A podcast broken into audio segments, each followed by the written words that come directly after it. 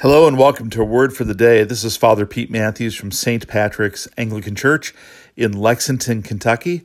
And today's word for the day is beginning a new series as we move toward the day of Pentecost, which is roughly two weeks away, um, on the Holy Spirit. So, what I plan to do is just look at uh, short texts or verses interspersed throughout the Old New Testament that teach us about the Holy Spirit and kind of help us get ready for the day of Pentecost, where we celebrate the coming of the Spirit and renew our own experience and life in the Spirit.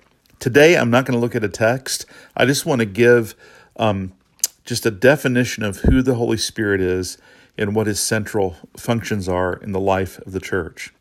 So, as Christians, we hold to the monotheistic religion of ancient Judaism that's been passed on to us through Jesus Christ. We believe in one God. Therefore, we believe a God who has one nature, one will, one consciousness, etc. Yet, in a great mystery, um, this one God um, has three persons in his being.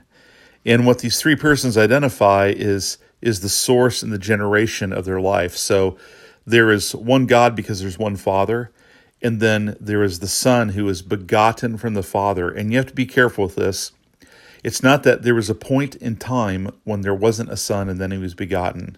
That's the way the language works for us. We're using a word that that um, um, tries to tap into something that goes beyond something we can even put in our frame of reference, the idea of eternity. Uh, but but the Son has always been, still is, and always will be perpetually and constantly begotten from the Father. And then the Spirit processes from the Father through the Son. And so there's one God, and yet these three persons, and their relations are basically rooted in their eternal generation, all from the Father. And so the Holy Spirit is the third person of the Holy Trinity. That means he is not the Father and not the Son, yet fully divine in all respects as the Father, fully divine as all in all respects as the Son. And whatever the Spirit wills, the Son wills, the Father wills. There's no like debate about what to will. There's just constantly one will. The nature of the Spirit, the nature of the Son, the nature of the Father, all one.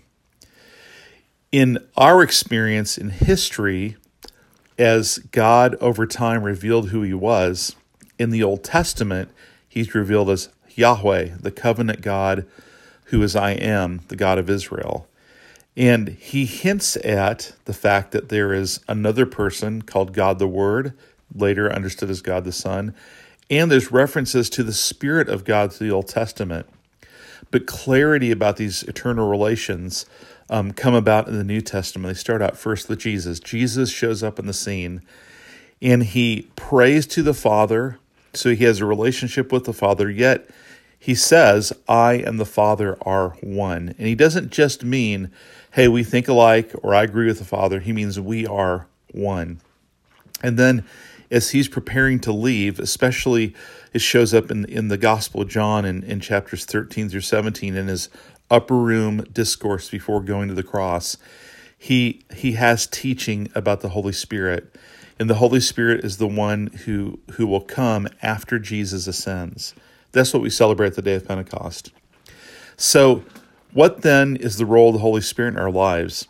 At the heart of it, the Holy Spirit is is the person of the Trinity who's directly present with us, who brings us into communion with the full life of God with God the Son and God the Father. So, one way to talk about the Trinity is like this, and it has an ancient pedigree in the church. There's the Father who is the lover, and don't think about that in romantic terms, think about that in just relational terms.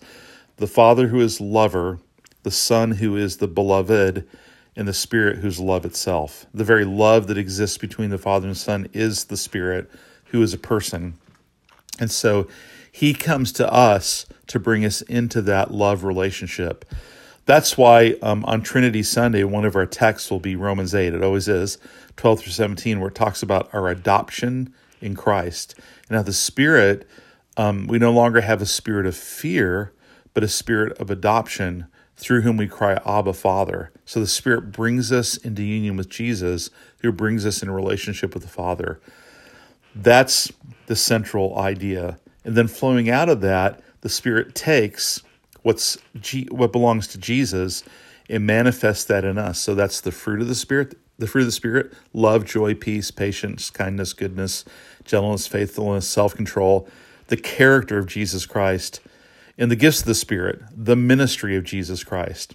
So, all the different giftings the Spirit gives, whether it's something that I call a sign gift, like, like prophecy, or it's a serving gift, like helps, or it's a teaching gift, like preaching, whatever gifts the Spirit gives us to minister in the church, in the world, those are carrying out the ministry of Jesus. So the Spirit brings us into union with Jesus so we can come in relationship with the Father, and then He dispenses to us the very character of Jesus and the ministry of Jesus.